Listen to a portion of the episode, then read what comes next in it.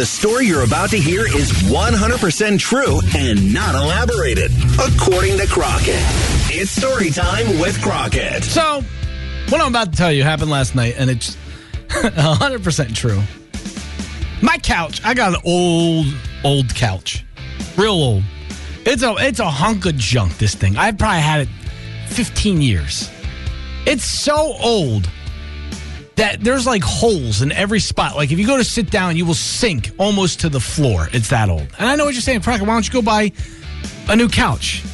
Because I don't want to. That's why. So last night, I I think they're called Irish cobwebs. If you, it's a term I recently learned. It's when you get spider webs up on like spider webs or dust bunnies up in the uh, the top of the, the the ceiling, like in the corners and stuff. So there was one hanging up in the ceiling, and so I I'll just I gotta get it down. I didn't feel like going and getting a broom and brushing it down. So I thought I'll just stand on the back of the couch.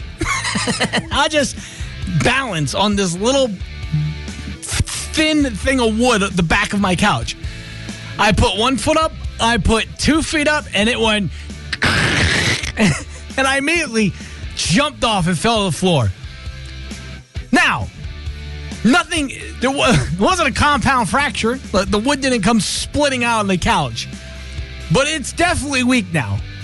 So much so that I don't want to sit on that side of the couch because I'm afraid if I lean back, the, the whole thing is going to turn to dust.